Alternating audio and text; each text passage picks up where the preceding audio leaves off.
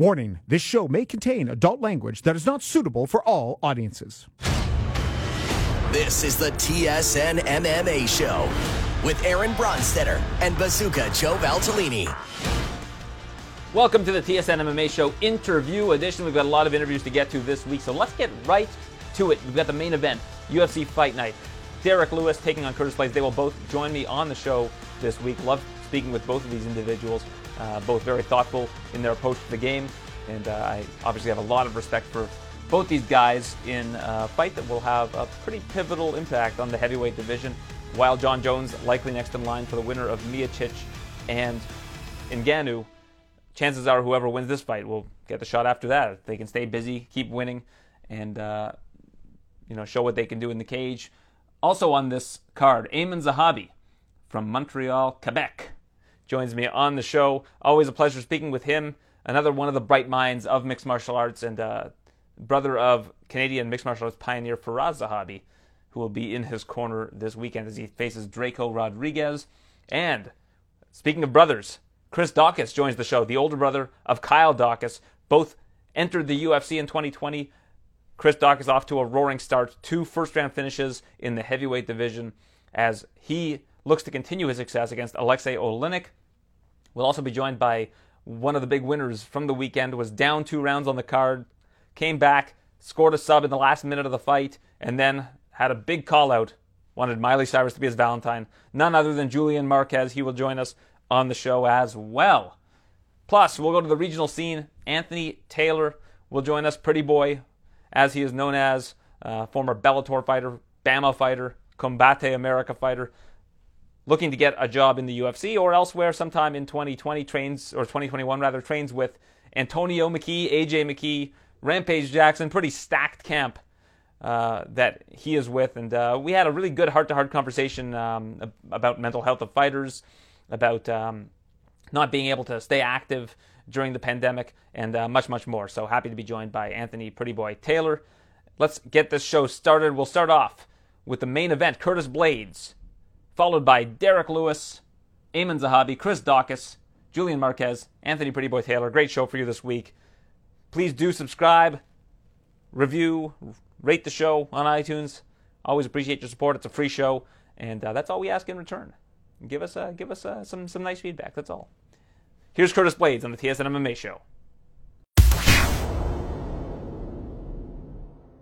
I'm now joined by Curtis Blaydes, who's taking on Derrick Lewis this weekend. It's the final time, Derrick. I, uh, sorry, Curtis. I get to speak with you in your 20s. You're turning 30 tomorrow. Yes, any sir. big any big plans for your 30th birthday? Well, yeah, um, not big. Well, we're just gonna go home, go back to Chicago after this fight, and uh, spend some time with my my dad, my brothers, and my sisters. Well, that's uh, that's good. So you're in your thir- you're going to be in your 30s. You're going to be pretty much entering your prime now as a, as an athlete. Do you feel like prime years are for a heavyweight are in there is like around the age of 30, or do you feel like maybe 32? It seems like heavyweights tend to peak a little bit later. Um, yeah, I guess it depends on the on the specific heavyweight, but yeah, I think I've I still got an upward trajectory. Um, I, I feel like I I'm not even close to plateauing yet, so yeah, I'm entering my prime. I heard your interview with Ariel Helwani, and it seems like you're in a, a much better place than you were uh, mentally in terms of where you're at in this division. It looks like Jon Jones is going to get the next title shot uh, after uh, Miocic and Francis meet up. What what uh, was the caveat for this change? What what made you change your mindset in this division? I just I understand this is business. Like Jon Jones is a name. Jon Jones is one of the names. So, and then for him to bump up to heavyweight, like why would the UFC waste the opportunity to squeeze the most profit out of him? The best way to get the most profit out of him is to have him jump the line and compete for the heavyweight title shot. So, I get it. It's it's not hard to understand. It seems like a few months ago this would have been something that you were upset about. Um, what what what made you, I guess, I mean- change your mind on that? Doesn't make me happy, but I just I don't know. I just I, I get it.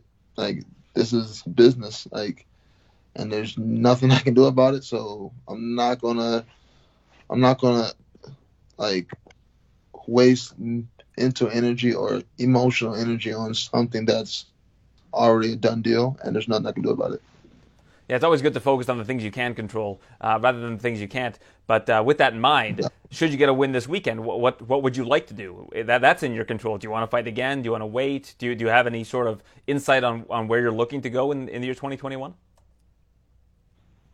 Um, I mean, originally the plan was to, to was to win this one and then wait for my t- title shot. So, um, I think that's that's still gonna be the game plan we're going with right now. But it's it's not in concrete, so it can change. It depends on who's available and like what are the pros and cons of, of that person of that potential matchup when you look at earning potential, and, and this is something that you've talked about in the past, um, you have two fights left on your contract. You revealed that as well in the interview with Ariel. Uh, would it be beneficial for you to win this fight, win another fight after that, and then get a new contract? Is that something that, that's also on your mind?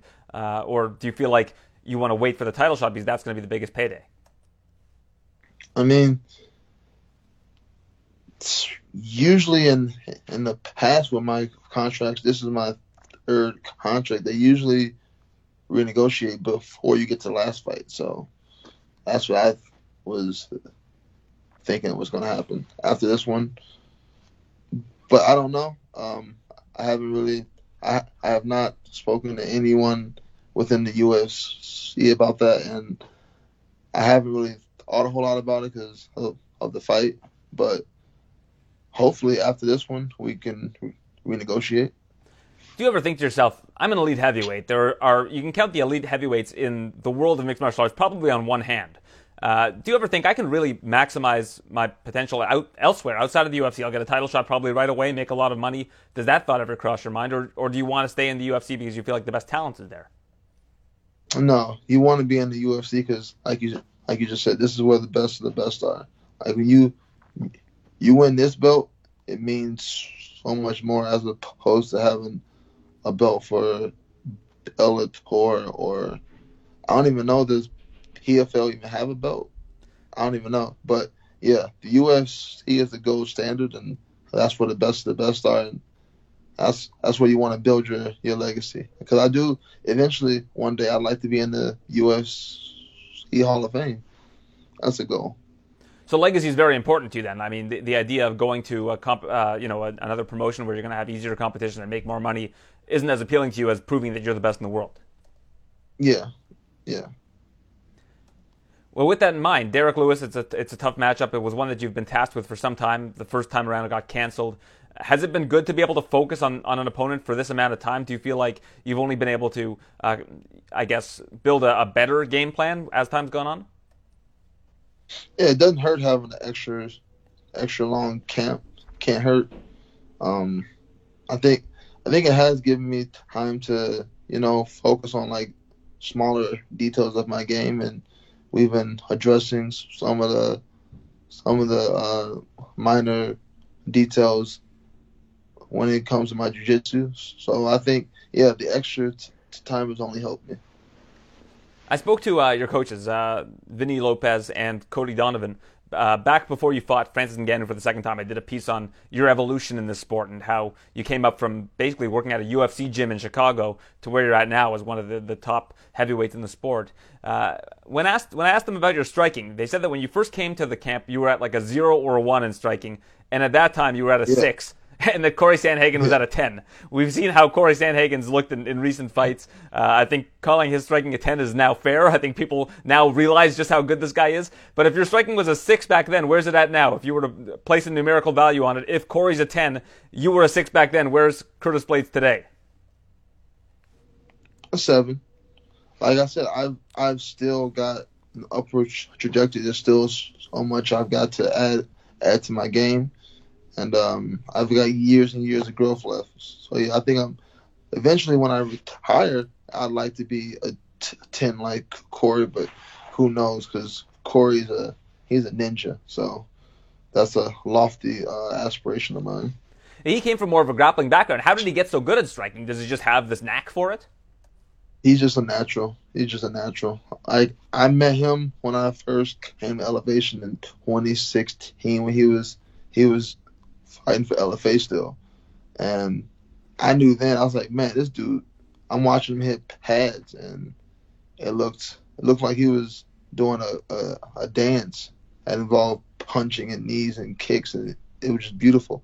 And then watching him translate the pad work into sparring, it looks just as beautiful. And, and then uh, watching him take that into the cage when the, the money's on the line, it's just it's been cool to watch his growth. Also, I've been able to watch it like firsthand because obviously we don't spar, but I I watch him spar, and it's just I'm real really really proud of him the growth the growth he's made.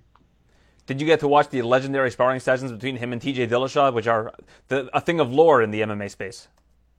Yeah, I watched I watched him go a couple rounds and and the the rumors are true. Corey, I'm not going to say he was k- killing them because obviously TJ he's a stud also, but they were they were back and forth. It would be around for TJ, around for Corey, around for TJ, around for Corey. Like they were pretty evenly matched back then. But it's probably important to point out that Dillashaw was the champion at the time, or at least on the cusp of becoming a, a second-time champion, whereas Corey was brand new Yeah. to the UFC. Yeah, that's that's what impressed me. I I thought when you look at him, you're like, oh, who's this skinny guy? Like he doesn't look like a fighter. He just looks like a normal dude. And then he puts the gloves on, puts the mouth guard in, and and tr- transforms into like, like I don't know if you're into like um, fantasy movies, but I've always been into like the Lord of the Rings and the Hobbit and stuff. He he moves like an elf. Like they're super graceful but super um, dangerous. He reminds me of an elf. Except he's tall. Yeah, except he's tall. Well, I actually the elves in those movies are actually pretty t- tall and slim. Also, they look like him. He looks like an elf, and like physique and how he fights. He reminds me of an of an elven warrior. I will sadly admit that I, I, when I was in grade school, I think I read The Hobbit, and that's the that's the, the amount of knowledge I have of the J.R. Tolkien world. I haven't seen those movies. I haven't read the books. I, I'm sure I, I, had heard that you. Yeah, I, I don't. I haven't seen them, or maybe I watched them with my ten year old. I'm sure he'd he'd get something out of that, but I haven't had a chance to uh, to dive into that world yet. You're missing out, man. All right. Well, I'll I'll take that I'll take that from you and and go with it. Um, so uh, again, for this for this fight against Derrick Lewis, you've pulled no punches about the fact that when you're in there, your best attribute is your is your wrestling. I believe you have the most takedowns in heavyweight history. and You're on pace to have the most takedowns in UFC history. That's always going to be uh, game plan number one until somebody can stifle that particular game plan. Yes, sir. Like like I said with Junior, Junior, he he stuffed them. We altered the game plan and we still won. I can strike if I have to, but I, I'm I'm not gonna play that game. This is heavyweight. Like if I was a bantamweight or a lightweight or a welterweight, yeah, I'd play that game because you can eat five, six heavy punches and it's the the risk isn't the same. A heavyweight, it could be a heavy jab and that could be the fight. It could be lights out after a heavy jab. So I just the money's on the line. I, like I have a family and like people don't care. I know they don't care because they they think we're rich. I'm not rich.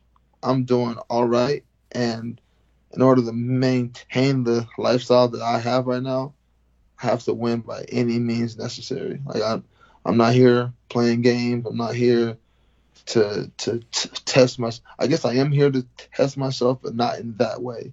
I'm here just to get the W.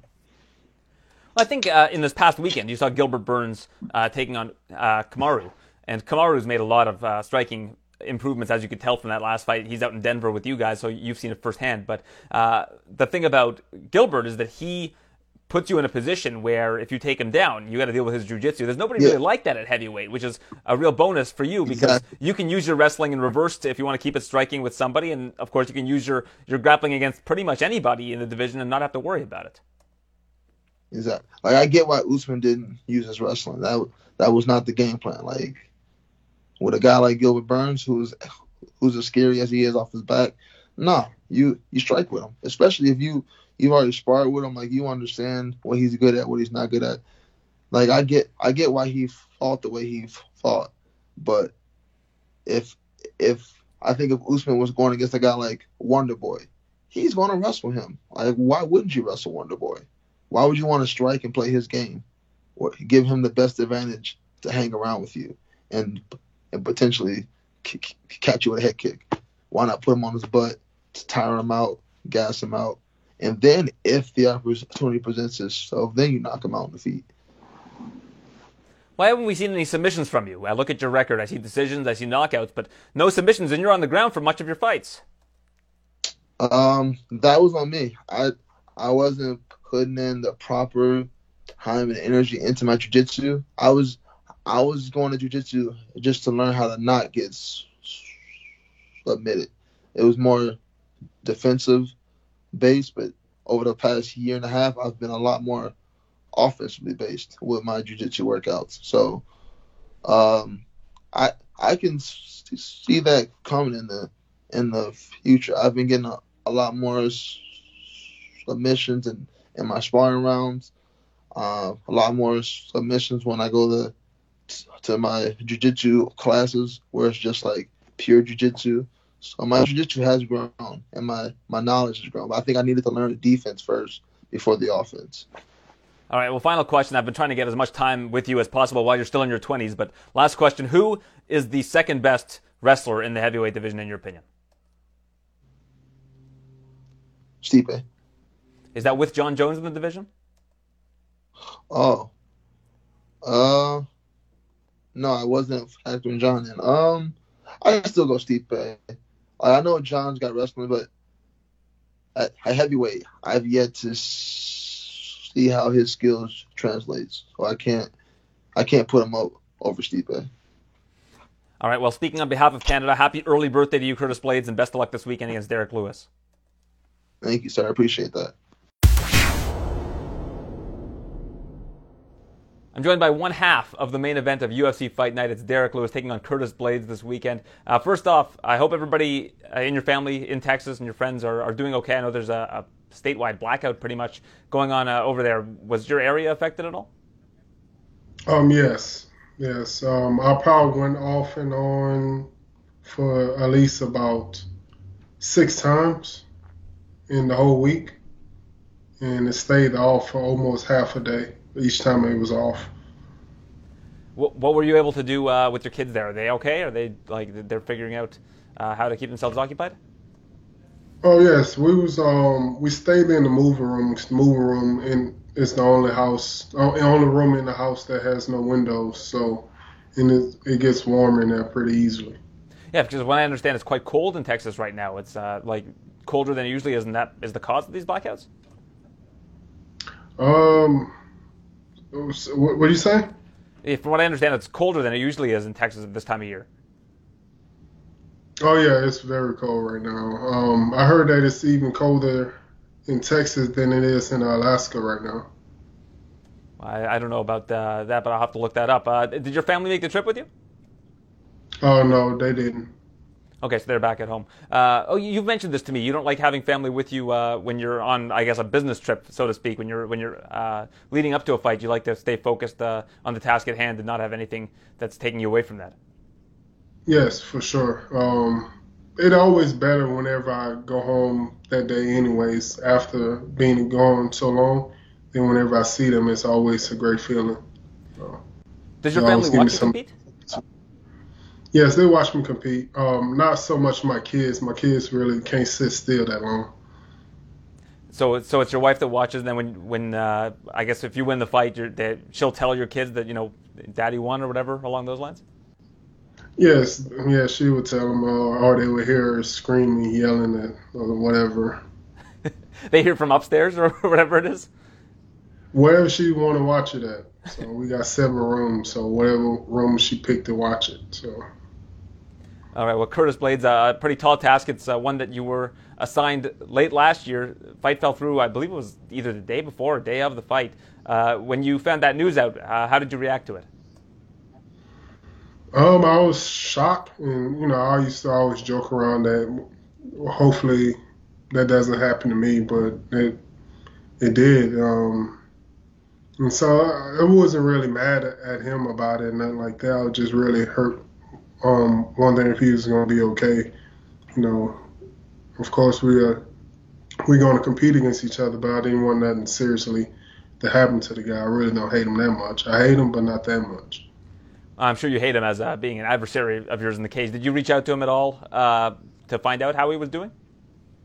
Uh, not at all. You know, um, I hate him, but you know, but no, no, I didn't reach out at him. So when you get home uh, back to Texas from Nevada, having not competed, when do you get back into training and, and look ahead? Uh, did they tell you at that point in time that the fight was going to be rescheduled uh, for the coming months? Um, I took like a week or two off.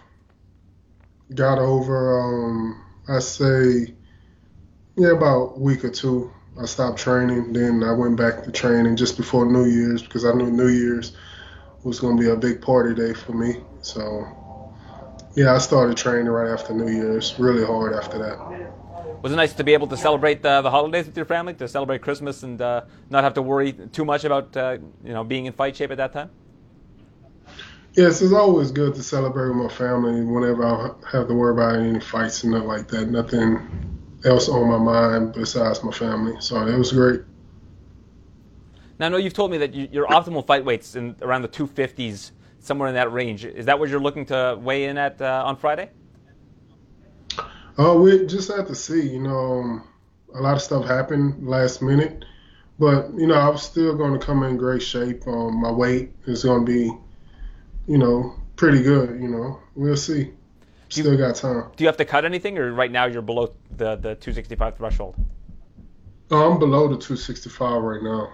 You know, it's all depending on if I decide on if I want to go eat at a couple of these restaurants down the street or get some DoorDash going. So it all depends on myself right now. So, yeah. Did you ever used to have to worry about cutting a lot of weight? Like, what, what's the most weight that you cut to get down to 265 for uh, a particular fight during fight week? Um, fight week. Um, before I, I on a Tuesday, I came in at 292, and I had to cut down all the way to 265 and I took some laxatives that week and everything that helped me. And I don't know if he even if he was supposed to even take laxative, but I took some laxatives, and that was the fight I fought um, Travis Browne, and so I think those those were still trying to kick in during the fight too. So so thank God it didn't that was the fight where Brian Stann, after the fact, asked you uh, if those kicks to the stomach hurt, and uh, you famously responded yeah. that uh, they, they, got things, they got the laxatives moving. Yeah, for sure. Yeah, he did break my ribs that fight too, but I also did have to take a shit. but but the ribs, did you know about uh, at the time that that was uh, that, that, your ribs had been broken at that at that point in time, or not until afterwards? I didn't, I didn't know um, until I went to the doctor, the emergency room the next week. Um, it was two ribs broken did you get rushed to the emergency room? How did you uh, know that you had to go and get get that looked at? Um, I, I was just telling them that I just had pain. It was just bruising. It was bruising on my my um my chest, and so they just wanted to check that out. So I was just telling them um it was just a little bruise, and so they just wanted to do an MRI, X-ray, and all that on me. And so that's whenever they noticed it was um, a break. Now, you had back surgery, and you said that that has made a, a massive difference in your quality of life. Uh, how, do you still feel that way? Are are the impacts of having the surgery still with you, or are you starting to experience any back pain uh, from before the surgery, or anything along those lines? No, my back been great. Um, ever since I had my knee surgery, I didn't have any more back problems. They told me that the reason why I was having all this problem is because my um, my my back was compensating, or my knee was compensating because of my back. Um, no, my my knee, my back was compensating because of my knee. So yeah. So how so would that help? Oh, sorry. Sorry to cut you off there, Derrick. Uh, how would that help with your range of motion in terms of uh, in terms of your training? What are you able to do better uh, that you weren't able to do before? Um, it helps out a lot. Now I could do my um my jump knees and move a lot better, move a lot faster, quicker. Uh, I'm, I'm, able to get in and out real, real smooth, and so I'm feeling like good in there now. Not really struggling with myself. Usually I'm in there fighting with my body the whole time. You know, I'm not fighting with my opponent. I'm fighting with my body. I guess and my opponent. So it's like struggling in there. Now I'm like just focus on one thing. So I imagine not having to cut any weight and that that particular um, the impacts of the surgery really help you focus single-mindedly on your opponent. So for this particular camp, how much time were you working on takedown defense? Obviously, Curtis never holds back on on the fact that that's going to be his goals: take you down, keep you there, whoever his opponent is, not just you. But he wants to test everybody's takedown defense. Uh, I've been taking working on takedown defense. You know, um, you know, if that's all you want to do, that's fine. Um, but if don't be surprised if that's all I'm going to do too is try to take him down. So don't be surprised. Who's the next biggest guy that you train with?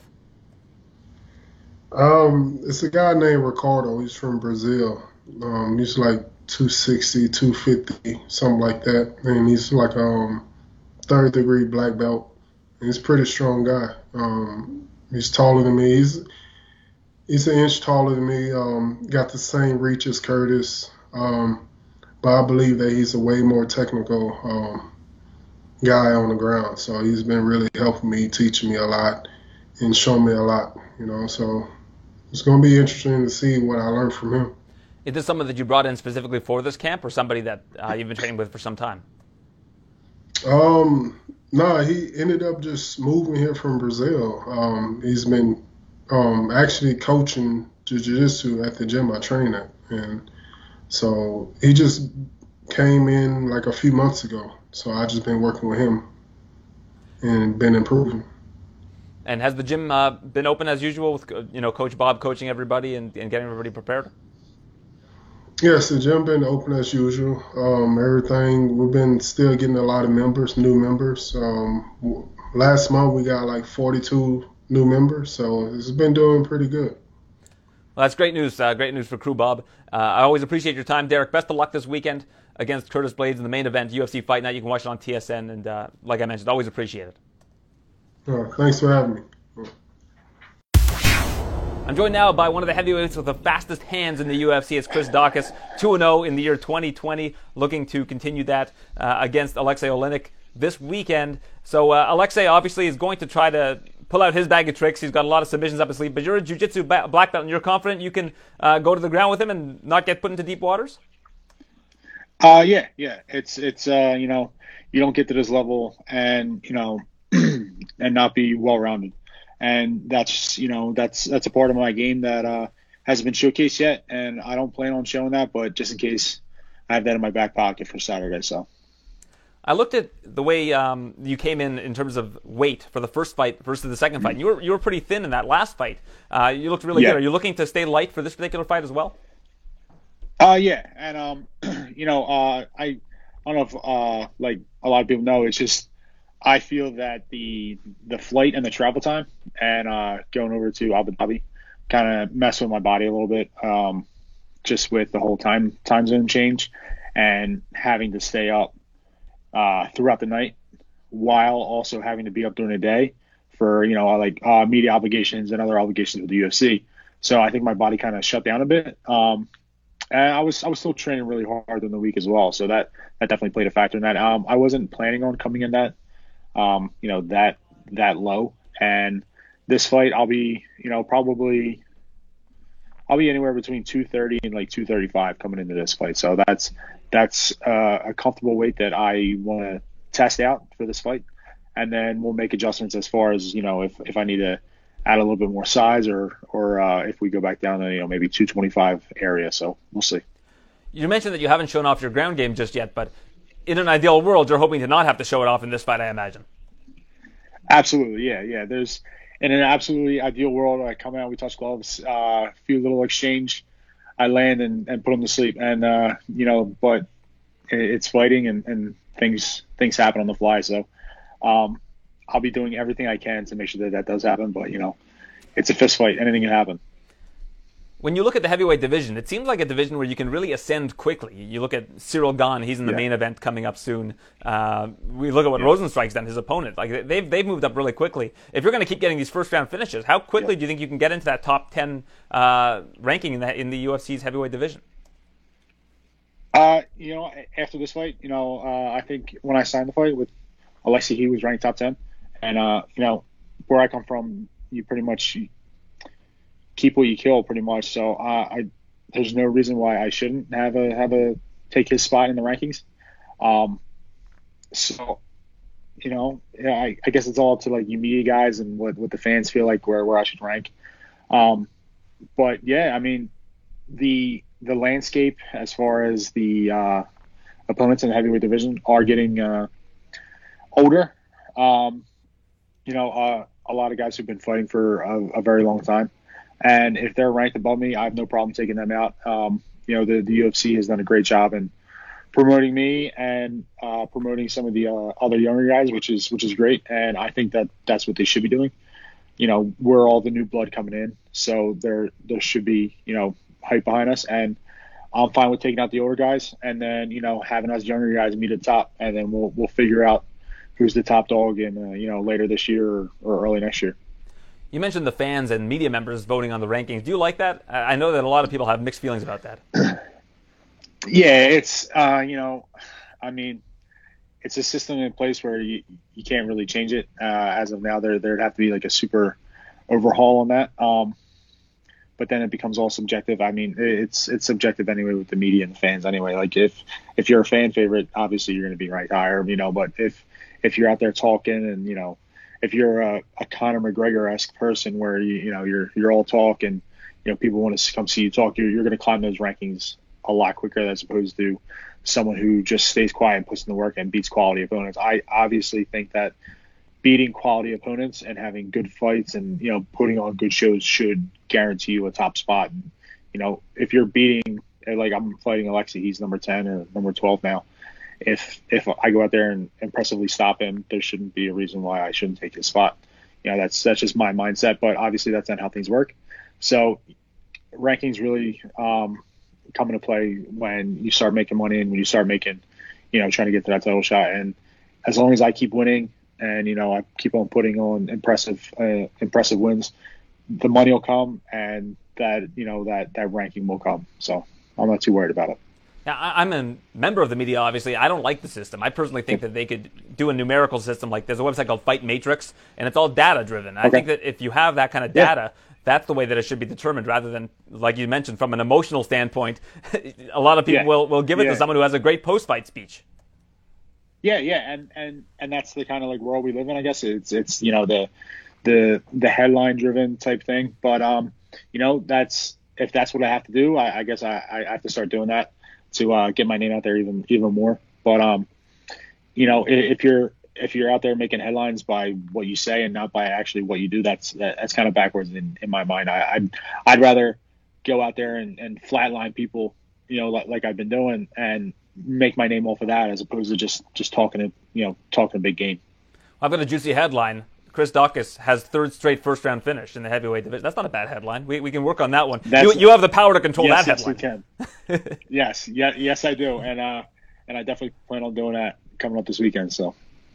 How valuable of a resource is it to have uh, your younger brother Kyle? I, I know you guys have been doing some Yeah. training in, in the garage uh, leading up to this one. and- Yeah. yeah. So, Yeah. so how uh, how important is it for you to have each other uh, in making this journey together? You guys both came to the UFC in 2020. I thought that Kyle was completely robbed of a contract when he was on the Contender Series. Thankfully, he made it to the show Agreed. eventually. But uh, it's good. It must be good Yeah. to have each other. Oh, uh, yeah, he's he's the he's my number one training partner. I, I, I couldn't ask for a better training partner um, inside the gym or outside the gym. Like whatever we do outside the gym, if we're doing extra work, you know, whether it's at the track or he's coming over my place or, or I'm going over his place to you know to hit pads, game plan, work on some extra cardio with you know with the uh, the assault bike. It's it's it it really is a a perfect spot and a and a, a perfect storm for both of our careers you know, um, he helps me out with a lot of things. I help him out with a lot of things. So it's I couldn't ask for a better person to be by my side. You know, going through this journey with him and and going through his journey as well. So it's it's something that I'll I'll always remember. At what age did he catch up to you when he could start hanging with you? I know you're the bigger brother. I'm sure there's some tough love Yeah, along the way, yeah. but what, at what age did Kyle did Kyle get in there and, and start to actually hang with you? Uh, recently, recently, he, uh, you know, I, I was always the bigger guy, and then, uh, kind of, I guess, you know, when he started maturing, when, when he, I think it was his, it was probably his last amateur fight. I think he started hanging with me. He, he made a completely lifestyle change and everything like that. Took everything seriously. He was making 185 as he was opposed to, you know, he was fighting at heavyweight as a, as a baby. Realistically, he was like, you know, he was a younger kid, like 16, 17 years old, fighting grown men at heavyweight. You know, and he, he said it in previous interviews. He was like a he was just a fat kid. So once he started to mature, and in both you know physically and mentally, and then just you know with his fight IQ, you know he he made leaps and bounds, and, and that's when I knew that that if any of us were gonna was gonna make the UFC, guaranteed it, it was definitely gonna be him first. And you know he, he made that he, he made it to the UFC first, and uh, I'm I'm extremely proud of him. How many Daukaus brothers are there? And give me some stories from your upbringing, something that maybe we don't know yet. Uh, so there's three Daukaus brothers total. Uh, me and my brother are closest in age, um, and then I have a sister who is 16, and then a younger brother who is 13, 12 or 13. So um, yeah, so realistically, me and my brother Kyle would be, uh, you know, the the stories, but uh, we would always go at it um, when we were kids. I was always like, you know, obviously the the bigger the bigger brother. Um, but I would hold him down and pin him down and stuff like that. And then, you know, he would call for my mom for for, for backup, and then, you know, uh, she would whoop my ass. And then, uh, yeah, I mean, we, we would always go back and forth. There was a, a lot of broken furniture in my house growing up. there was a lot of broken mirrors, a lot of a lot of fistfights. Like me and him were legit scrapping the one day, and my mom got in the middle of it, and uh, she ended up catching a, a left or a right from from one of us, and then she whooped our ass. So it was uh, it was uh, it was very good growing up in the Daukaus household, and we, we definitely cost our mom uh, a lot of money with uh, breaking furniture and uh, and other things. So You've got 18 years on your younger brother. I have a feeling he he's probably not Yeah. getting uh, in, in any firestorms. He's probably safe at his no, no, no, he he he definitely lucked out, and uh, he definitely lucked out on the uh, on the beatings and the uh, and the fights in the uh, in the household. So so good for him. You mentioned uh, your ground game and uh, that we haven't seen it yet. I'm going to take your word for it because Kyle's a monster on the ground. And I imagine that you and him Yeah, uh, yeah. doing groundwork together is probably uh, helping you in, in that regard. Absolutely, yeah. He's he uh, he's definitely uh, a terror on the ground, as you can see from uh, from his fights and uh, and all that. But yeah, training with him, especially you know, he's got a gas tank on him. He he he definitely can go. Um, he gives our coaches fits. He definitely gives me me fits. Uh, you know, he subs me all the time. We we go back and forth, but he's definitely um, you know, a, a key component for for not only this fight, but but for all my fights in uh, in training camp. But especially this one with the with the jiu-jitsu game. But uh, yeah, that that kid, he's he just likes strangling people, and, and he's he's very good at strangling people. I heard you in another interview say that you were around three bills when you started your uh, your professional career or, Yeah. maybe amateur career. So how big were you and how big was Kyle at that time? Because you mentioned Kyle was a heavyweight when he was 16, 17. Yeah, so uh, right before I started training, I was 297 was my heaviest, um, and then he was like 255, 265, right around there, and he was a kid. He was like 15, 16. So uh, yeah, once we started training, uh, I was realistically I was training two to three days, uh, two to three times a day for six or seven days a week. And when I first started, I was you know I was a college kid. I, I really didn't know what I wanted to do. I was working overnights, so I, I could do those times. I dropped a, a lot of weight. I dropped a lot of weight, um, right down to realistically where I where I'm at now, um, like 230, 235, uh, and for my first amateur fight, and then I got I got a job. I'm a Philadelphia police officer, and with that job comes you know crappy foods, crappy hours. I kind of gained all that weight back. I was back up to like 285, so I was stressing about you know, once I made my pro debut and I was like in my pro career, I was stressing about making that 265 a little bit, but I'm I'm back on it. I'm I'm you know we're everything's cleaned up. But yeah, but to, to touch on Kyle, he was he was a legit baby. He was a kid fighting grown men. He was, I think, his first amateur, no, first or second amateur fight, he fought a guy with that was a professional power lifter. So he, the guy struggled to make 265. My brother was, you know, like 250, 255, and you could just tell that this is that this shouldn't be happening. Like there was just, you know, two different kinds of people that were in that cage, and he, he lost, but you know, he he he chose those lessons and he made the right decisions, obviously, because we're both in UFC now with a win here, you'll probably um, make a good amount of money. Are you looking to walk away from being a police officer for some time, and then maybe after your career, uh, you know, being a police officer until retirement? Uh, yeah. So um, I'll have ten years come July uh, with the police department. Um, I have a little bit of a pension saved up. Uh, nothing crazy, but you know, it's it's something it's something nice to fall back on. You know, just in case you know hard times come again. Um, but realistically, uh, once I get all my certifications for the year, I can uh, I can step away for that year. I, I, can take a leave of absence, and that's what I plan on doing. Um, you know, taking a full calendar year to properly train, properly you know, nutrition and everything like that to to really see how how far I can take this fighting. You know, I, I've got to this level, um, working pretty much two careers. So I honestly can't wait to see what, what happens when I, I take, you know, the one career out or, you know, put that to the side and, and focus on this one. I believe there's three heavyweight fights uh, this Saturday. There's uh, mm-hmm. yourself and Oleinik. There's uh, Arlovsky and Aspinall in the co-main yep. event, and of course the main event, Derrick Lewis, Curtis Blaydes. Are you glad you're going to get a chance to, to see these guys up close? Uh, yeah, yeah. I've, I've seen a couple of guys, uh, you know, just walking through the hallways today. You know, once we got out of quarantine, um, I didn't realize how big Arlovsky was. Like he's he's super tall. I, I didn't realize how big, like how tall he was.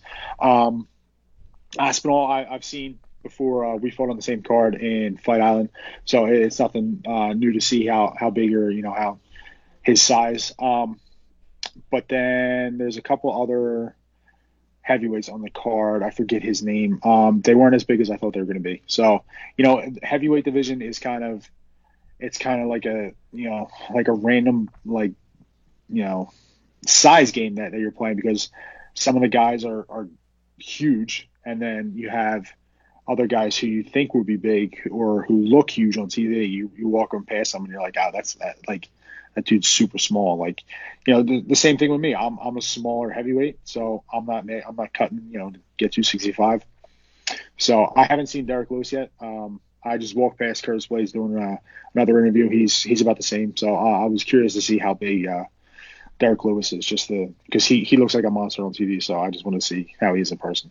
Yeah, he's pretty big. He's a big guy. I've stood next to the guy. Yeah. He's, he's, pretty big. And Arlovsky, like yeah. you mentioned, he's, he's yeah. sneaky big because you see him in the cage with like uh, Brett, Brett Rogers, Stefan Struve. He doesn't look that big, and then you're next to the guy and he's massive. Yeah, yeah. Like I, I quick. I think I was on my phone or I was talking to my brother. I, I quick turned around and I, I was like, "Who is that?" And it turned out to be Arlovsky, and I was like, "Jesus!" I, I didn't realize how tall he was. But yeah, he's he's a big guy. So yeah, uh, if I end up fighting him, that'll be uh, an interesting uh, an interesting dynamic that I'll, I'll, I'll have to figure out how to deal with. All right. Well, hopefully we see you get a third first round finish this weekend. Best of luck to you against Alexei Oleinik, yep. and uh, a pleasure meeting you. Of course. Same to you. Thanks, Aaron. Appreciate you. I'm joined now by Aiemann Zahabi making his return to the cage after about a year and a half away, uh, taking on Drako Rodriguez. I know that this fight was scheduled for late last year, and you ended up getting COVID while you were in Montreal. Uh, how devastating was that for you, finding out before you left for Las Vegas that you ended up contracting it? And I know that you, you did have some uh, some symptoms of the, of COVID nineteen at the time. Yeah, listen, it was terrible because it had been so long since I was able to secure a fight, and I'm coming off two losses, so it was very emotional for me. I was like, okay, finally I'm gonna get back in the cage, and I want to redeem myself. You know, that's like one of the things I talk about often is I wish I fought three, four times a year, you know, but uh, it hasn't been working out for me to get fights often. You know, there's always cancellations or disagreements, or when you're coming off losses, you're not the guy who gets to choose your opponent. So sometimes, you know, you're, you're put into a list of names for somebody else, and they don't always pick you, right?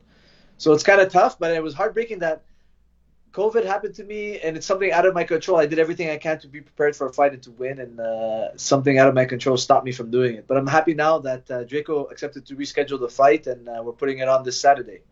Well, I looked at your, your resume in the UFC, and you've been in the UFC for almost four years now with only three fights. How did you envision things Yeah. going when you signed with the UFC four years ago?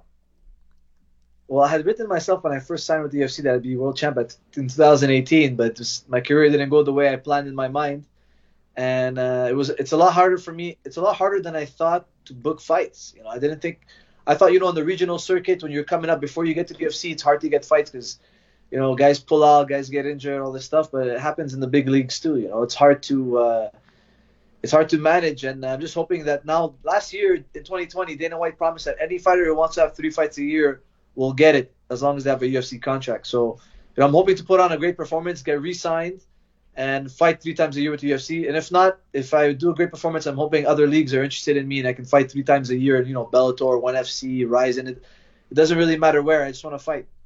So this is the last fight of your contract. Then I didn't need to ask you that question. You just put it out there. Uh, I know that you've got some teammates uh, in Bellator, like Mandel Nallo, for example, who he had a fight last year that didn't go the way he would have wanted it to. Not that he lost, but it ended up being a Yeah. draw uh, due to an unfortunate, inadvertent uh, low blow.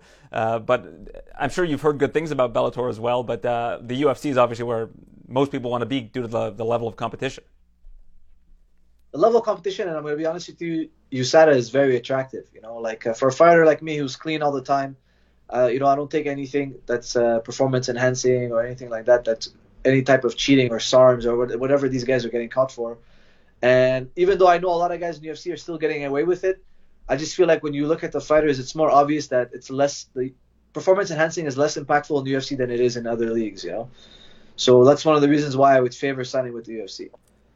Well, that's that's certainly good to hear. Uh, what do you what can you tell me about Drako Rodriguez? What do you know about him from I'm sure breaking down lots of tape uh, over the last couple months?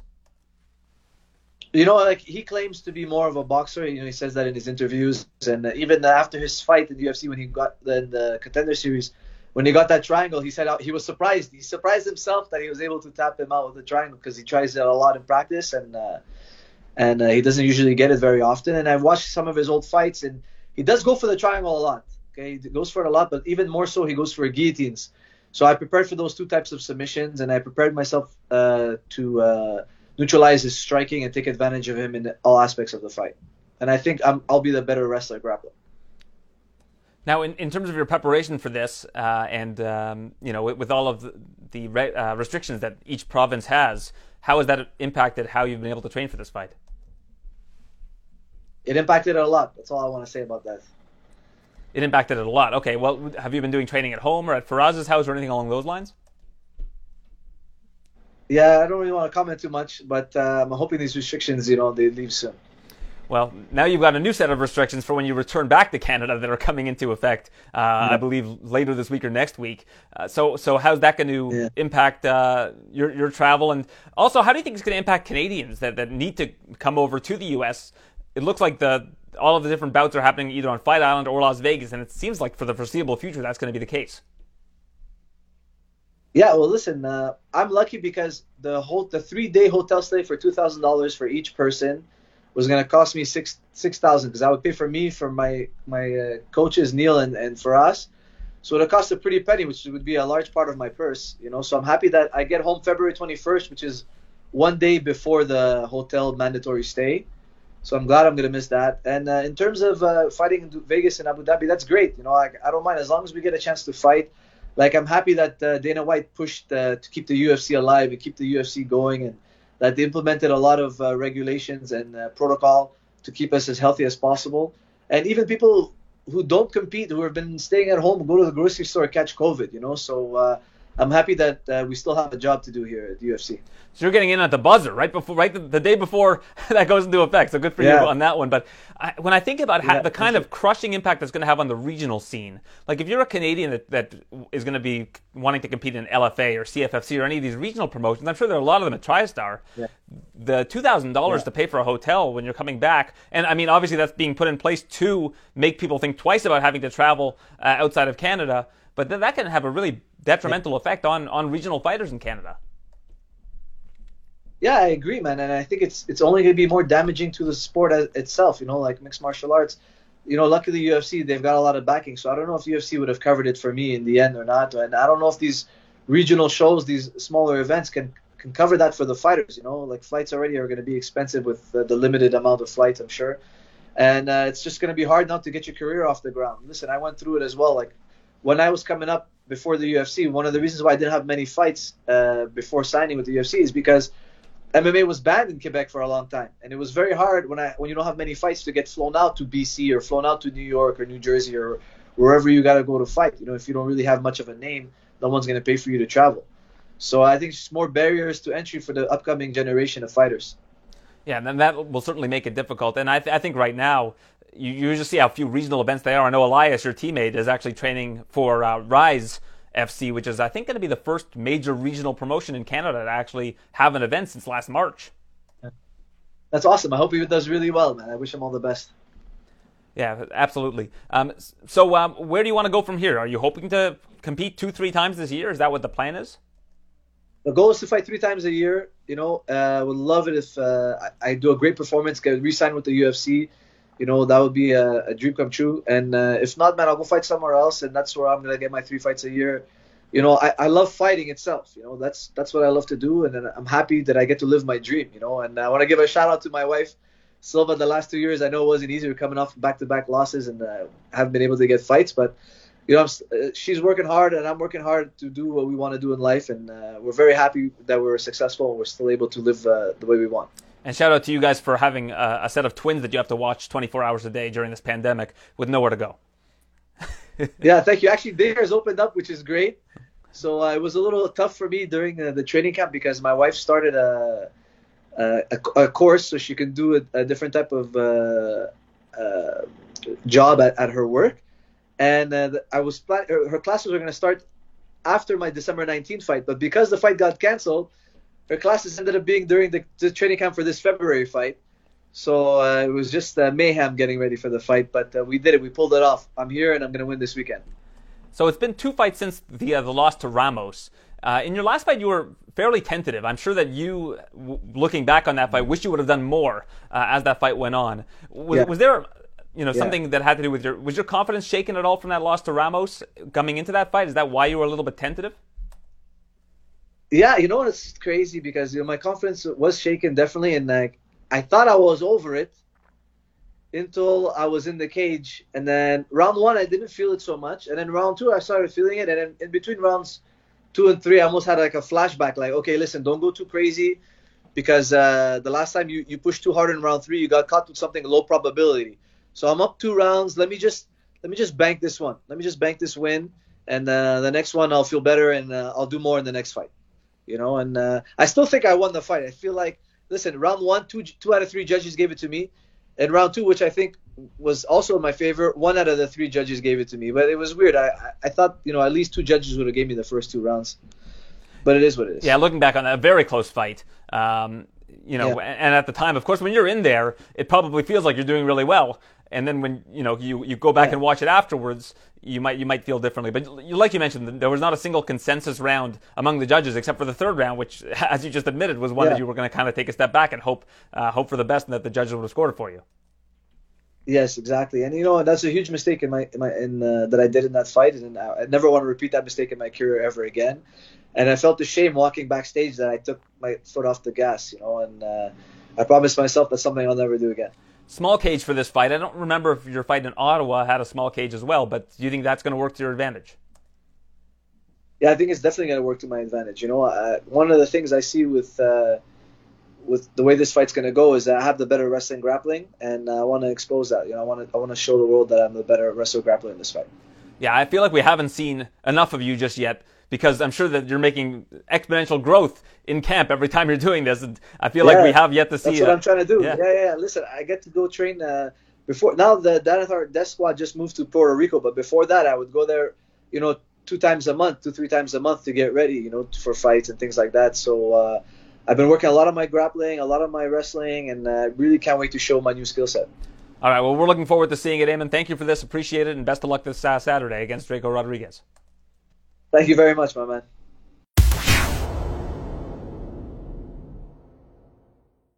Well, if you think you had a good weekend, you probably didn't have as good a one uh, as Julian Marquez, who I'm speaking with right now. Thank you for joining me, Julian. You just tweeted something out.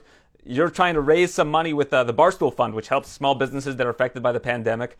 And uh, once a certain number is hit, or once you know people donate to help out one of these businesses, Miley Cyrus is going to have her uh, her wish come true. The, uh, the the Clippers are coming out. So walk me through uh, this announcement. Yeah, we teamed up with Barstool Sports because we want to help out. You know, I got the win. I got the the the beautiful lady, the the prom queen, as you would call her, and I want to give back to the community. I want to give back to everybody. So we teamed up with Barstool Sports to help raise up money, and I will shave the MC in my chest. If everyone really wants to see it, then that's what we're gonna do, uh, and we'll go from there. Well, you had mentioned in an interview, uh, I think it was with Mike Heck, that chest hair is sacred. I mean, this is a big deal for you. This is like a lion shaving his mane, uh, as you mentioned to him. Absolutely, it is a lion shaving his mane, but it's going to help out so many people, and that's why I had to reach out somewhere and you know maximize everything to make make sure there's other people that are enjoying this as well. I mean, it's a fun time, you know, like I get to have Miley Cyrus Miley Cyrus gets to have me and this beautiful beard, these amazing eyes, and this great personality. A lot of people are going to be helped with their businesses that have been affected during this pandemic. You know, this is giving back, and this is what I do best. And how many people can say they're dating somebody that scored an anaconda in the uh, in the UFC? I mean, Gina Mazany can say it, but how, how many people can say it? I, I there's uh, 18 people that have gotten the anaconda in there, so I don't know exactly who are all the people that have that, and I don't know if they have someone dating. But I'll let you know. Miley would be super happy that I have an anaconda choke under my belt. Yes, you are a rare breed. Now, you tweeted out afterwards that you wanted her to get a henna tattoo, and people are all over you. But uh, yeah, I took a step back and I said, you know what? She has followed him on Twitter. So what goes on in the, in the DMs we do not know about. I'm going to give you the benefit of the doubt that everything's going okay. Yeah, gentlemen never, you know, gentleman never reveals his secrets like that. So. All right. Well, I'm not going to ask you about it. I'm just saying people need to give you the benefit of the doubt here. I think you know what you're doing. I, I do believe I, I know what I'm doing here. Uh, it's crazy. Everybody likes to say stuff and pick stuff out of the woodworks and, you know, go with stories because it's a talk of the town. And I get it. And that's totally okay. Like, that's what you're supposed to do. And I'm happy and grateful you guys are doing that. But uh, everything's fine. And hey, I mean, if you're down two rounds, we've seen this already uh, over the weekend. What can happen? I'm gonna come back. As you see, I'm coming back. You know. Well, what I want to know about that fight over the weekend is, I mean, you've been out of the cage for almost three years. Uh, this is, of course, what you've worked towards. You've poured your blood, sweat, and tears into. When you're walking out to the cage uh, after that that time away from the UFC, I mean, getting to the UFC is obviously your dream. How are you feeling? And uh, did that have an impact on how you performed? Do you think in the first two rounds? Man, I was on top of the world. In all honesty, I, I loved the music. The music got me in the mood. It got me to where, it, like, it's time. This is who I am. This is where I want to be. I got in that octagon, and a lot of stuff happened, and a lot of stuff happened super fast. I, I could be overwhelmed. Um, it's been a while since I've been in there, but I don't think it's been ring rust. I think it was just Maki Pitolo came out with a great game plan, came out as an evolved fighter. We saw the best version of Maki Pitolo. And I, if you run back any of the fights that Maki had with that same person that Maki brought, I think Maki wins those fights. Like he is a savage, and a lot of people don't put a lot of respect on his name. But that kid took a whole bunch of fights at short notice, boom, boom, boom, boom, with no time to train.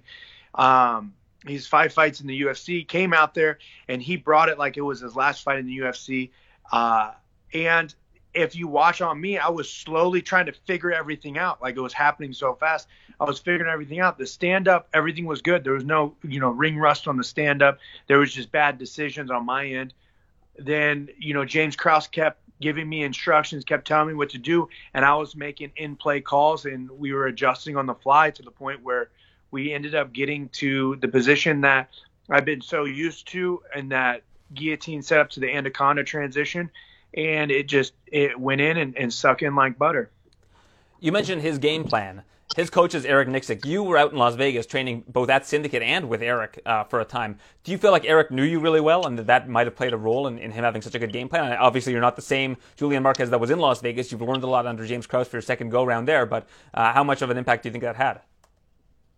Man, Eric Nicksick is a great coach. It didn't matter if I trained there, if I trained in Timbuktu and never seen him in my life. The thing is, is he's a good coach. He broke down the fight exactly how it should be. He counted in the time off. He countered in the style that I have. He found a weakness that I have in my game. He capitalized on it. He ran the Krause series. He ran the the the evolution style series. He ran the Habib series. He ran all these different stuff and put it into his fighter, and his fighter did fantastic. You know, and I had to figure stuff out. It was a puzzle piece, but I, I don't think that me training with Eric gave him uh, uh, an extra power over me. I think Eric's an amazing coach, and he coached his his student correctly, and exactly what it was. And his student was a whole different evolution than he's ever been. You can even hear Joe Rogan giving him praise. Yeah, for sure. And uh, I mean, that's very complimentary of you, and he and he does deserve it. Eric Nix is a fantastic coach, and James Krause, a very underrated coach, uh, as well as an underrated fighter. So uh, his advice to you in between the second and third round, I thought was something that really, uh, you know, got you going. I think that when he got in your face and was telling you, you know, it's now or never, I feel like that really resonated with you as somebody who has had such a long layoff. One hundred percent. That look that James Krause was able to speak to the inner animal inside of me. Um, you know, he actually when he goes into a coaching position, his like his position is a different person than his normal person that he is. That you talk to him on on camera, you talk to him in person. It's different. Like we all turn into somebody different when we fight. We all turn into somebody different when we coach. And if you listen closely, James Krause was calling me Julian Marquez, and he's never once said Julian Marquez in a fight. Like, oh, good job, good jab, Julian Marquez. That's a great job, Julian Marquez. And I'm telling him, like, yes, sir, yes, sir. I don't talk to him like that. That's the other guy. That's the other guy that I hold dormant for 31 months. And he found a way to speak to that guy in around two and three. He knew what to say. He brought that guy out of me, and we got the victory. I've heard James Krause angry before because I, I once told him that uh, one of the judges of his fights had trained uh, with one of his opponent's coach in the past, and he, he didn't like that very much. So I have heard an angry James Krause before. But uh, James Krause does deserve a ton of credit for what he does inside and outside the cage, and also in the real estate world. Is he even giving you any pointers uh, for some for some business uh, that that you can attend to outside of the cage? Absolutely. We're we've been picking our, our, brains back and forth and stuff. My dad is actually a real estate agent. He's a wholesaler as well. He's been doing it as long as James has. So I got the best of both worlds. I talked to James about financial investments. I talked to James about stocks. I talked to my dad about that. I talked to Justin at a couple of cents dot com about stocks. He's been helping me out for the past year. Promo code Julian if you need it. But like financial stuff, I ask a whole bunch of different style of people, and James has helped guide me um, to a better financial stability in my life right now. And he's just he's an all around great coach in and out of the cage. Now there was a time during this layoff uh, when you found out you needed surgery, and you were you were not doing well uh, financially, uh, and your manager Jason House really helped you out. T- tell me that story. Man, I, I was uh, I was down low, man. I just paid rent. I just uh, had an issue, I popped my tires or something, I had to buy new stuff. Um, I didn't I, I, I had like something happen with work. I was down to the like to a small amount of money, and it, it was rough. And uh, I needed to go to a doctor's appointment in call or in uh, Chicago. And thing is, the UFC does medicals and everything. They pay for all that, which I'm. The medical bills were probably ridiculous of how the surgeries I had to do, but they helped me out. And with the medicals, they don't pay for your flight, your hotel, and things like that. To the point where I was just like, well, I really need this deal. And uh, House actually called me and he was like, we were just talking because he does weekly checkups on me or periodic checkups, and we were talking and he goes, "What's wrong in your voice?" And I expressed, you know, the thing that's going on. I told him what was happening, and you know, I was like, I don't know if I can go. And he goes, What do you mean? And I was like, I'm just. It, it was a really low point. I, I was on the verge, like I needed to save the money to make sure I can make rent for the next month, things like that, and. Uh, he goes, when do you need to go? And it's like, okay, cool. And next thing you know, he sends over uh, a plane ticket and a hotel.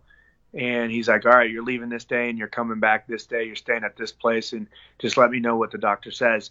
And it was just like, I didn't ask him. I didn't do anything. He just did it because, you know, I'm his guy. Like he, he treated me like how I, like how I expect a manager to treat me. I wasn't expecting him to do anything. I didn't want to ask for help. Um, but he, he didn't. He just offered it, and that's that speaks volume. Yeah, he's certainly one of the good guys in the sport, and I, I always love hearing about the manager relationship with their fighters because you hear all these stories that you know nobody really talks about, and if a manager were to, were to talk about it, they'd be accused of bragging about it. But I always love hearing uh, these kind of stories. Um, so, in terms of uh, what's next for you, when when do you expect that uh, you're gonna you're gonna know whether the, we're gonna get the, the, the, Clippers to come out and uh, the MC is gonna be shaved?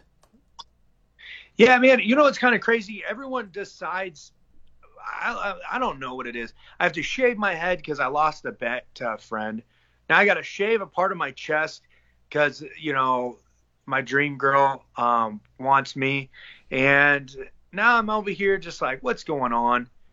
Uh, I don't I don't even know what's next. You know, I, I'm not I'm not predicting things. I'm not gonna go there. I'm just gonna shave my head, keep training, hopefully buy some real estate wait to the next opportunity. Well, not wait to the next opportunity. Go after the next opportunity when it presents itself, and we'll go from there. But I've been in camp since uh, actually May. I've been in camp since May with two canceled fight and one fight that came through. It's it's time to, to skill build. It's time to build stuff up. You know, we're coming up on a year of training for a fight that never happened, and then a fight that came through. And you could tell by my cardio that I was in shape because I had the longest camp of my life. So I'm just skill build and get into it. Well, I'm hoping you can enjoy a Mountain Dew Gamer uh, citrus cherry beverage and some some white chocolate Oreos during your downtime. Oh my gosh, you pay attention. White chocolate covered Oreos only come out in December, and citrus Mountain Dew. It's actually game fuel. They don't. Uh, they don't. They like they stopped it. They, they they just won't come out unless a new game comes out. And then if a new game comes out, it has to be a certain one like War of the Warcraft for it to come out with that flavor. They have all these new styles of Game Fuel. It's like, come on, Mountain Dew, give me my Game Fuel original. Well, I've got I've got some good news for you. I saw some on eBay. You can get them for like three bucks a can on eBay for for the for the the, the coveted cherry citrus flavor. Dude, look, I don't know if I'll spend three dollars on that. I will wait till it's on discount. that's just way too much money, and it it's just not my cup of tea. I'm that guy that puts the white chocolate covered Oreos on eBay so that I can sell them for profit like that. It's not going to be the other way around. You're not paying above retail. Forget that. No, not at all. what, what's your? Uh, give me an Oreo power ranking before we wrap this up. Give me your top three Oreo flavors. Uh, I'm guessing white the, the white chocolate covered ones are number one. Those are those are great. The holiday ones, I like those a lot. But uh, give me your oh, top yeah. three. Uh, it's it's always going to be white chocolate then you're gonna have the red velvet. I like the red velvet Oreos, and then just the double stuff originals. Like you can't go wrong. You can have all these other flavors, but there's something about that that no matter what, you're always gonna love it. Well, sir, you're not in camp right now. You no longer need to diet for a little bit. Enjoy the, the fruits of your labor. Enjoy some Oreos. And uh, I look forward to speaking to you again in the future. Uh, best of luck on whatever comes next. Hopefully, it's a date with Miley Cyrus in the very near future. Thank you so much. I appreciate you guys. I'm now joined by one of the hottest free agents in MMA. It's Anthony Pretty Boy Taylor. Two and a half years ago, you have a two and five record. You rail off five in a row. You're on a massive streak, and then a pandemic hits. You got nowhere to go. So walk me through this last year. Uh, Chris Chris Avila, your last win in uh, the beginning of 2020, and since then you haven't been able to get a fight. Oh man, uh, it's been horrible. I mean, the only thing you can do is train. You know, with this whole pandemic going on, um, it really helped me out and it helped me learn as a fighter who I am. What did I want to achieve in the MMA sports game? And having a team, having great teammates really pushes you, like Rampage, Joey Davis, Baby Slice, AJ McKee. When you have your head coach, who's Antonio McKee, you know, there, there's some, there's a lot of motivation going on because when you're going with AJ, you have to go, go, go, go, go. Because if you're not, he's just going to demolish you in training. So having to keep that pace up with him has really improved my game overall. Not just my striking, but my ground game. You know, I'm a lot of people don't know. I'm five seven, but I fight at 155 and I fluctuate between 45. So having to spar with AJ, who's almost like six feet, and having to go with Joey, who's like six one, six two, it really steps your game up as a fighter, especially especially when you when you're not on as the level they are, you know, when it comes to performance. But overall, it just makes you a better fighter. Yeah, and I, you know, for those that don't know, Joey Davis is one of the top prospects in all of MMA. Uh, his wrestling credentials are pretty unreal. So when you're going with those two guys and you know how good they are, that's only going to elevate your game. And I, I, imagine that that's what's been the big difference for you during this win streak. Yeah, no, absolutely. Like a lot of people didn't know. Like a lot of people didn't know. When I went through the James, when I when I fought James Gallagher, I went through a bad depression. That like, like really took me down to a depression state. And you know, luckily that I had my coaches and my teammates there. They was like, "Yo, we're gonna we're gonna turn this around." I was, you know, a lot of people didn't know I contemplated suicide.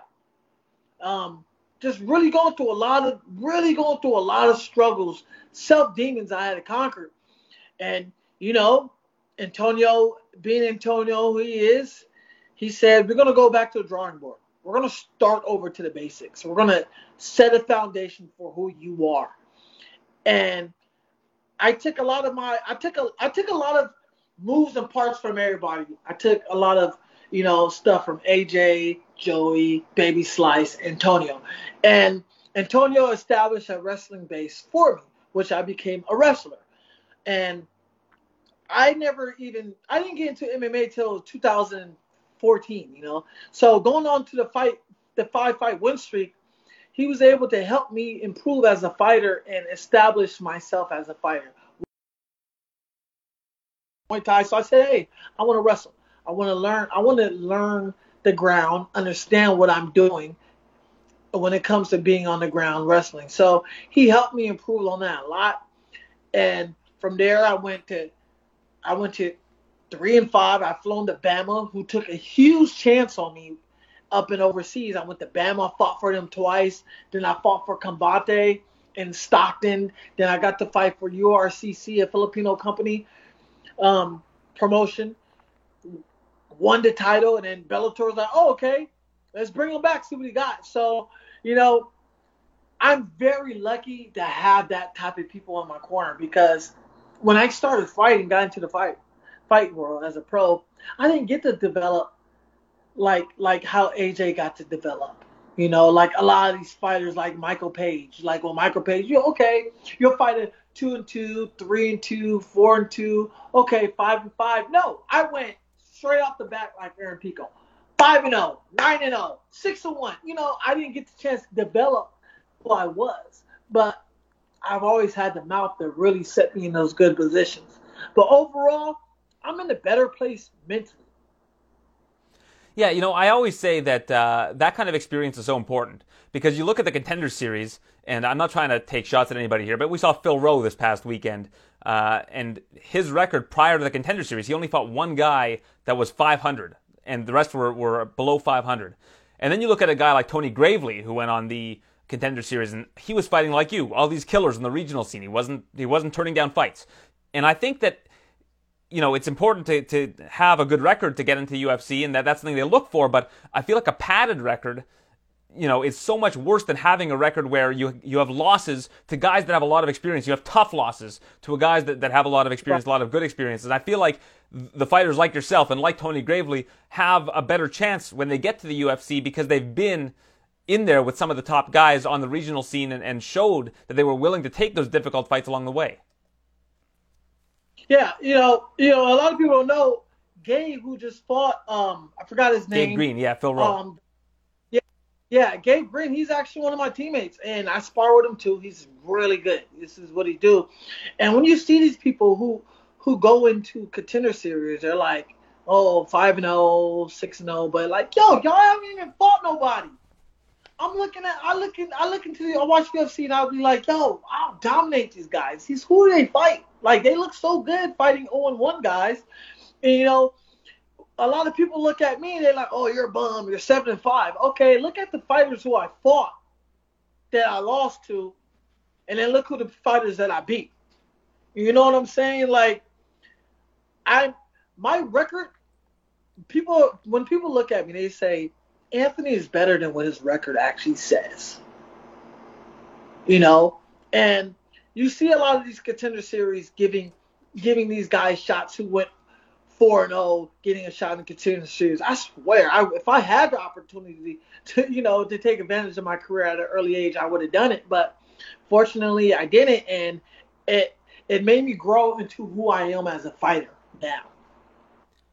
I want to go back to something you mentioned before, and it's kind of a dark question, so I apologize in advance if, if you're uncomfortable talking about it. Go, but go for it. No, yeah. I'm comfortable. I'm comfortable. you talked about uh, battling depression earlier in your career, and and uh, you know those demons kind of following you. And you, you had posted on, online a, a, suicide note at one point in time. Um, how serious was that? Like how how bad did things get, and and how how have things been lately for you? I mean, again, you haven't been able to compete for over a year, and you know, depression is something that doesn't matter where you're at in your life; it, it follows you, and you can always find ways to get to get down on yourself, and also depression is also uh, clinical, so people people forget about that as well. That it, it can sneak up on you at any time. Yeah, and uh, no, absolutely, Aaron. Most of the time they call it episonic, uh, epi- episonic. You know, they call it as the episonic way. Um, you know, when I was going through that very dark time, I was going through a lot of relationship problems, training. I wasn't taking my career serious. I went like one and three in Bellator. Like, I was not in the right mindset. You know, I flew I flew to Ireland to fight James Gallagher. I lost. I man, I got death threats. You know, something to belittle belittle a fighter, and I and, and I get it. You know, one person who actually reached out to me, you know, was really nice was uh Pat Curran. You know, I told I spoke to Pat Curran the day after the James Gallagher fight. I'm like, you know, how do you deal with the loss? He was like, you know, you just have to come back stronger than ever. You know, look how Floyd Mayweather, you know, people hate him, but they love him. You know, so battling depression, you know, I've always I've always dealt with it all my life. You know, but I found an outlet into training, you know, and fighting which which control that. You know, I, I don't have depression anymore. You know, that's that's over. But I'm in a better place now because I have God on my side. I have my teammates. And Antonio McKee's been really a big help for me. He's like a father figure to me. Like he's actually like my dad. And just realizing reality is like, do you want this or not? And a lot of people is battling it. You know, depression is serious. Depression is a serious battle. And if you're not taking it seriously, people tend to end their lives because of this. And fighting, I didn't realize that fighting was a career for me. I, I didn't I didn't know what MMA was six years ago. I just got into it. I didn't know this was going to be my destiny. You know, I didn't know I was going to be a fighter, and it, it just chose me. And you know, I'm happy, Aaron. I'm happy where I'm at because this is something where I can can say I'm good at. Yeah, for sure. And you know, we kind of got acquainted uh, over the last couple days on on social media. Um, Cub Swanson had put something out saying he thought that people in the MMA media should uh, have three amateur fights, uh, you know, before they they are permitted to cover MMA. And uh, I, I took that a little bit to heart because when I was younger, when I had friends come over, I used to interview them with a tape recorder. You know, that that was what I wanted to be. I wanted to be in media, and I worked so hard to get to where I am now. If you look at how many uh, people can make a living covering MMA. There's there's a handful of people, right? Um, so, you know, I, I, felt like that was kind of a, a shot at uh, you know the credentials of those in that, that do cover mixed martial arts. But you know, the reason for my tweet was people will always kind of you know diminish what, what you do. You know, there's always a way to diminish what people do. There's always a way to say. Um, you should have to do this before you can do that. And I always, I've always hated the "you never played the game" argument with with journalism because yeah, we never played the game because we wanted to become journalists. Whereas with mixed martial arts, people that are great mixed martial artists, like yourself, like Cub Swanson, like anybody you covered, it's their passion. Like you guys, the amount of work that you guys put into it is so much. And I think what Cub was trying to get at was it would be nice to have people walk in your shoes because you guys are putting yourselves in front of a in front of a big audience. You, you know, you're on Bellator, you're on TV, and and if you lose, that's devastating because of how hard you've worked towards it, and and that loss is on display for the whole world. And I can understand why Cub would feel like that experience would go a long way for anybody. I don't think it's just the journalists. I think anybody. And there are so many people that are critical of mixed martial artists online, and I, I, I despise it personally. When I see it, it sickens me because I'm one of those people that wouldn't have what it takes to get in there. And I can acknowledge that. I have the self awareness for that, but I feel like a lot of people don't. And I, I can understand why you could be driven to a state of depression from people that are criticizing you for doing something they would never do. Absolutely. A, a lot of people, you know, the fight when you when you're dealing with MMA, it's the hardest sport in the world. I don't care if they say soccer or anything. We're literally tra- training to four to six months, even up to a year, just to fight for 15 minutes. 15 minutes, and you're already tired, gassed out in the first round. You know, I, I get where Cub is saying, in a sense, but I think he could have, I think he could have said it in a different perspective, in a different way, instead of being so direct. You know, like and when when I when I wrote under your tweet, I'm like, hey, it didn't matter if you had some experience, high school wrestling, if you took a couple classes, you understand that what we're going through, you know. Because a lot of people, when they look at Joe, they like, well, Joe does jujitsu, kickboxing, he's done it before, so whatever he says, his credibility is, is up there, you know. But I, I get it. A lot of people, they love the sport. They want to they want to interview, you know, just people. I met a lot of I met a lot of you know, jour- you know journalists who got into MMA because they loved it. You know, they didn't they never fought, but they loved it. They love the sport. They love people. They love interacting with fighters, and they're amazing people. You know, and you're gonna have your ups and downers when you're dealing with certain uh, journalists, uh, blah, journalists. But um, I mean, it's how it's, it's how you take it, Aaron. It's how anybody takes it. If you want to take it as as a as as a, as a defense, go for it. You know, enjoy yourself. At the end of the day, who cares what he thinks? Who cares what other people think? You know, you bust your butt to get where you are now. I don't care how long it took took you to get there, but you're there now. Well, the thing is, I do care about what Cub Swanson says because, as somebody who covers the sport, I'm curious what he thinks we can do better. That that's important to me because I, I do not want to uh, have any. At Sorry. Day, at the end of the day, he's going to say what he's going to say if he's losing or winning. It's up to you, journalists, to get everything that's out there that most people can't see. There's a lot of people who don't have Twitter. There's a lot of people who are who are new to Twitter and don't understand it. Without you journalists, they wouldn't the fighters won't be who they are now as big because of social media. You know, I love journalists. I I, I didn't take it as hard, but I, I thought it was a funny shot at journalists. Like, hey, like, hey, I get it that you're upset. You know, I get that you sometimes get criticized over certain things you've done in a fight, but that's their job, bro.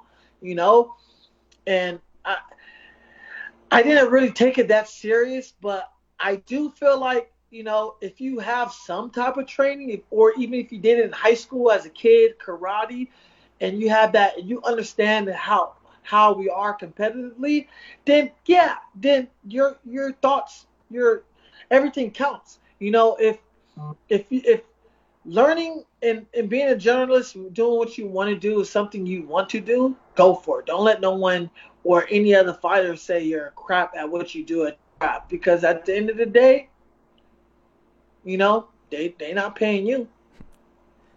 Yeah, I had mentioned uh, to you that that I did as soon as I got this job covering MMA uh, for TSN. I went and enrolled in martial arts and took it for a couple of years uh, until we had a third kid, and then I just didn't have time chasing kids around, uh, as you know, on Hey, top of a full time job. Hey, that's and that's and that's good because now now that you you actually did it, you seen it, you see the difficulty of how how it can become over later in the years. It's okay. I do want to go back to something though. With with Yeah. early in your career, how much did that kind of feedback on social media and, and all that get to you? Because uh, you know, a lot of the time we, you know, those kind of words can be impactful. a lot when you deal with social media, you know, I I used to always look at like Conor McGregor and Floyd, as examples when you're dealing with social media because when Conor would lose, everybody would just talk crap, you know, take jabs, you know, kick a man while he's down. But when he wins, oh, Conor's the greatest, Conor's that. You know, at the time, at the time, 2016, I, it was big, but I took it very, very serious because this was like my first big defeat on national TV, like embarrassing defeat. Like I've never been choked out on TV. I've never had people like, like put their hopes on me before, you know and it was big. It was like the main event, and it really hurted me inside because the fact that you had fans who were there, even though they were there to see James Gallagher, they would throw things at me as I'm walking to the backstage. Death threats, kill yourself, you suck as a fighter. You know, that takes a toll, especially when you've just been defeated. Who wants to hear all that stuff? And, you know, so after that, I just went through a really bad time. Like, didn't care. I stopped training. I, I lost the passion of fighting. And, you know, we call it cyberbullying. And, you know, it's just, it's life. People want to have their own opinions. It's a, it's a matter if you want to deal with their opinions or not. You know, I, I grew further into the game and I understand it. And when I look at Floyd, I'm like, okay, they're gonna love you and hate you. Like Conor said, you, you make sure you get paid on both days, win or lose.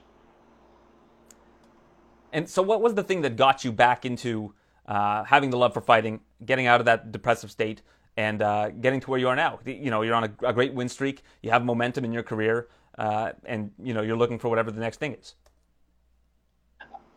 Definitely my teammates. Antonio, you know, Antonio, see, think about Antonio. Antonio is not your average MMA coach. He's not. And he understood who I was as a person because I opened myself up to him. He he knew exactly what I was going through, and he just kept it 100% honest with me. Like, yo, quit, give up. This sport is not for you. If you're gonna sit there, pout, and cry, and not get better, quit. It's easy to quit, but it's hard to succeed.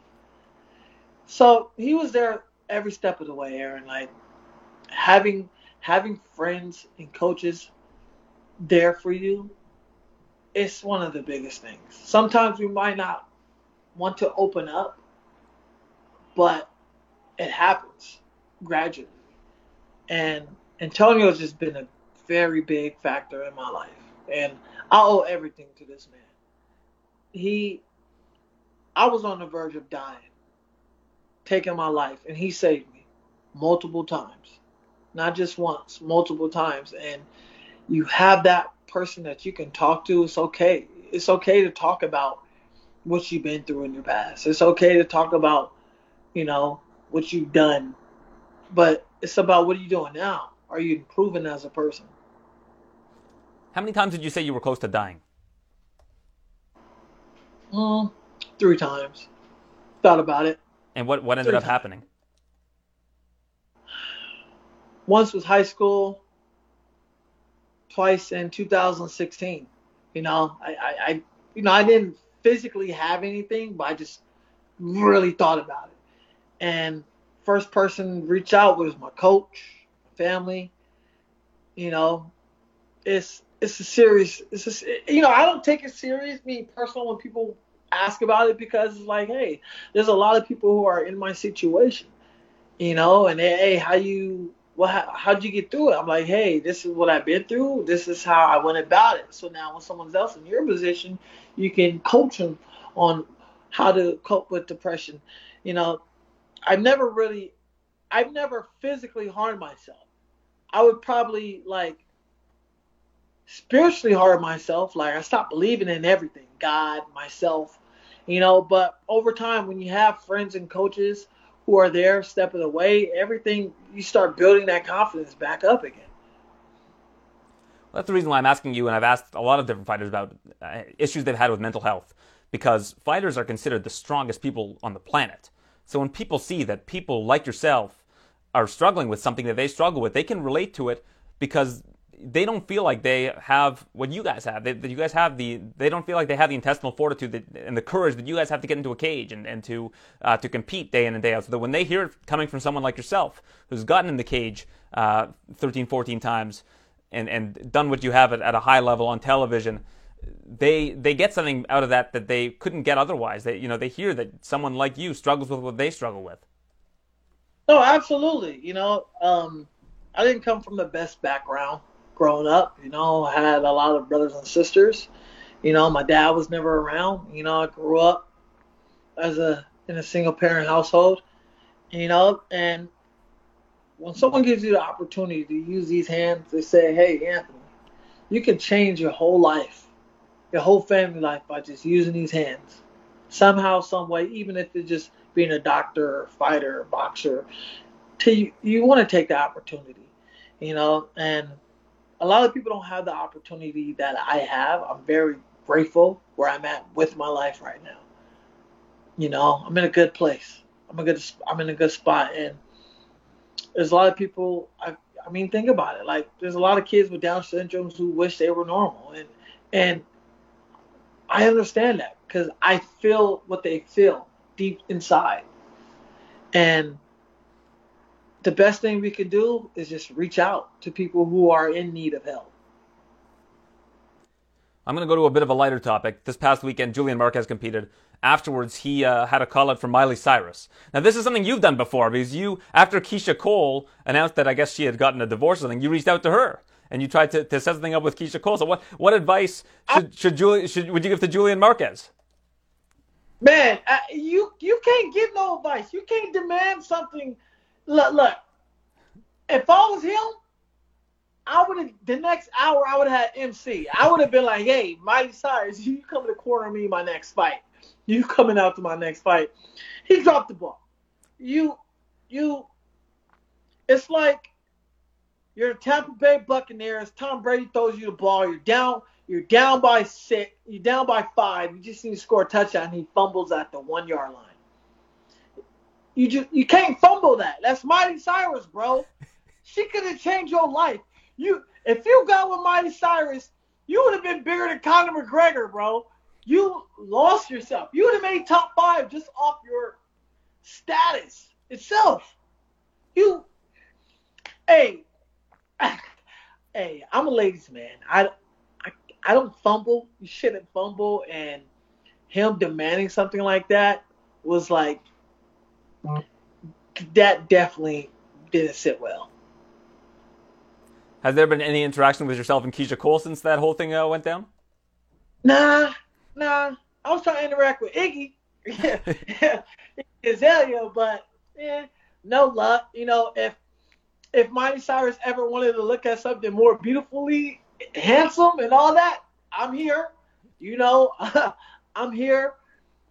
I just think, you know, some guys are not worthy enough for other women, certain women. Well, I've got to say, I think Julian Marquez is going to be a pioneer in this space. When people are asked to call out their next opponent, I think in the future people are going to start just calling out celebrities and just shoot, you know shoot your shot. You're on you're on national television. I mean, uh, that's that's like the thing. You want to do that. I to tell AJ. I used to tell AJ McKee. I'm like, yo, AJ, for your next fight, you should call out Ariana Grande. And be like, hey, since I won this million dollars, would you go on a date with me? You know, to Paris. I, man, it's it's the new thing because now these. I mean, think about it, the whole pandemic. One, there was like two things that were on professionally: NBA and MMA. And everybody's like, all right, we don't care about the Lakers. UFC's on, so you have the platform. Everybody's watching. The earth stands still when MMA is on. And when you have that platform, when all eyes are on you, with millions of people watching you, and you call out a celebrity, you better perform top notch when you're ready to call her out. Well, you mentioned you mentioned AJ McKee's next win. If his next win is his next fight, he's going to be big time. I mean, he's already pretty big time, but I mean that uh, that featherweight Grand Prix is uh, is coming to a to a climax. Himself versus either Emmanuel Sanchez or Pitbull. I mean, those are two fantastic opponents, and I think AJ has the Absolutely. tools to do it. Absolutely, AJ is going to dominate him, either or, both of them. AJ AJ is just a different breed, man. AJ is just a monster, and man, I, the mentality AJ has is no, is just, it's a not even a dog, a wolf. Like he's coming to kill you, and and it's like that in practice. It's like I be having to tell AJ like, "Hey, dog, we teammates. I ain't Pitbull. We teammates, homie. Like, t- take it easy." he be like, "Oh, my bad. The switch comes on." And AJ just has a tool overall. He's a superstar. He's not a star. He's a superstar. He's the next. He is the next generation of MMA stars, and a lot of people don't see that because he's in Bellator, and people are like, "Who's AJ McKee?" Never heard of him, you know. But when you think, when you hear like Ariel speaks about him, DC, and everybody else speaks about it, then his name starts catching under people's tongue. Oh, okay, he's 16, and oh, okay, how would he wouldn't do? He wouldn't fare good in in the UFC. I'm like, man, you you guys don't understand. Like, we have to bring in certain UFC fighters to come in spar with AJ because he's so good. Yeah, I mean, well, Patricio to me is a top 10 pound for pound guy in the world. So, I mean, if he is able to dominate Patricio, now suddenly you've got AJ McKee on that list because uh, yeah. I, I don't think Patricio gets enough credit for what he's been able to do. Two division champion, knocking out Chandler in the first round when really, I think he can make bantamweight. Like, he's not a very big guy. Yeah, no, no. Me, like, me and Patricio, uh, Patricio is, we're, we're the same height. We're, we're, we're the same height. And it's going to be very useful for when AJ does have his camp because I I am picking um, Pitbull to beat Sanchez in that fight, and I can very well imitate Pitbull's style. So it's going to be a good fight. AJ just overall classes him. Reach, you know, counter quicker, younger, stronger, you know.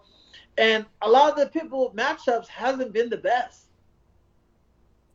Well, I'm looking forward to whatever's next. Sorry, go ahead besides Chandler, that was probably his best matchup. Yeah, I, am looking forward to that one. I also think Emmanuel Sanchez has a chance of beating him in the rematch. Sanchez is really up to his game. Uh, well, I, am looking forward to, to, whatever's next for you. Um, hopefully, it's the contender series. I think that you bring that it factor uh, both inside and outside of the cage. I think that you uh, are able to to get hype and get people to uh, to watch your fights, and I think that that is uh, a skill that not everybody has in this sport. Along with your win streak, so uh, best of luck on whatever's next. And uh, do you have any calls coming out coming into you right now? Who's who? Who should people reach out to if they want to if they want to get you uh, get you on their card? Oh man, they can reach out to Antonio McKee. Um, he has his Instagram, or they can reach out to me on my Instagram, Anthony underscore Pretty Boy. You know, I'm not hard to find. All you gotta do is type in Anthony Pretty Boy Taylor. It sends you all of my links to Facebook, Twitter, Instagram and all that stuff. You know, Antonio managed me. He he has he's the guy. All right. Well, it's a pleasure to make your acquaintance. Thank you for doing this, Anthony, and uh, hope to speak with you soon. Hope to see you in the cage real soon as well. Yeah, absolutely. Because once I do go to UFC, fireworks all day.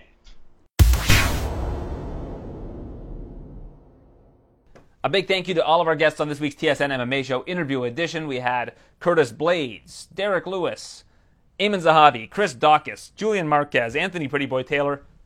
So much content. So many great interviews. More than you can wrap your head around, I'm sure. But uh, like I mentioned off the top, please do rate and review the show. It does help us a lot. We don't ask for anything, you know, in return. Just uh, if you get a free show every week, and you know, just show us some love. That's all we ask.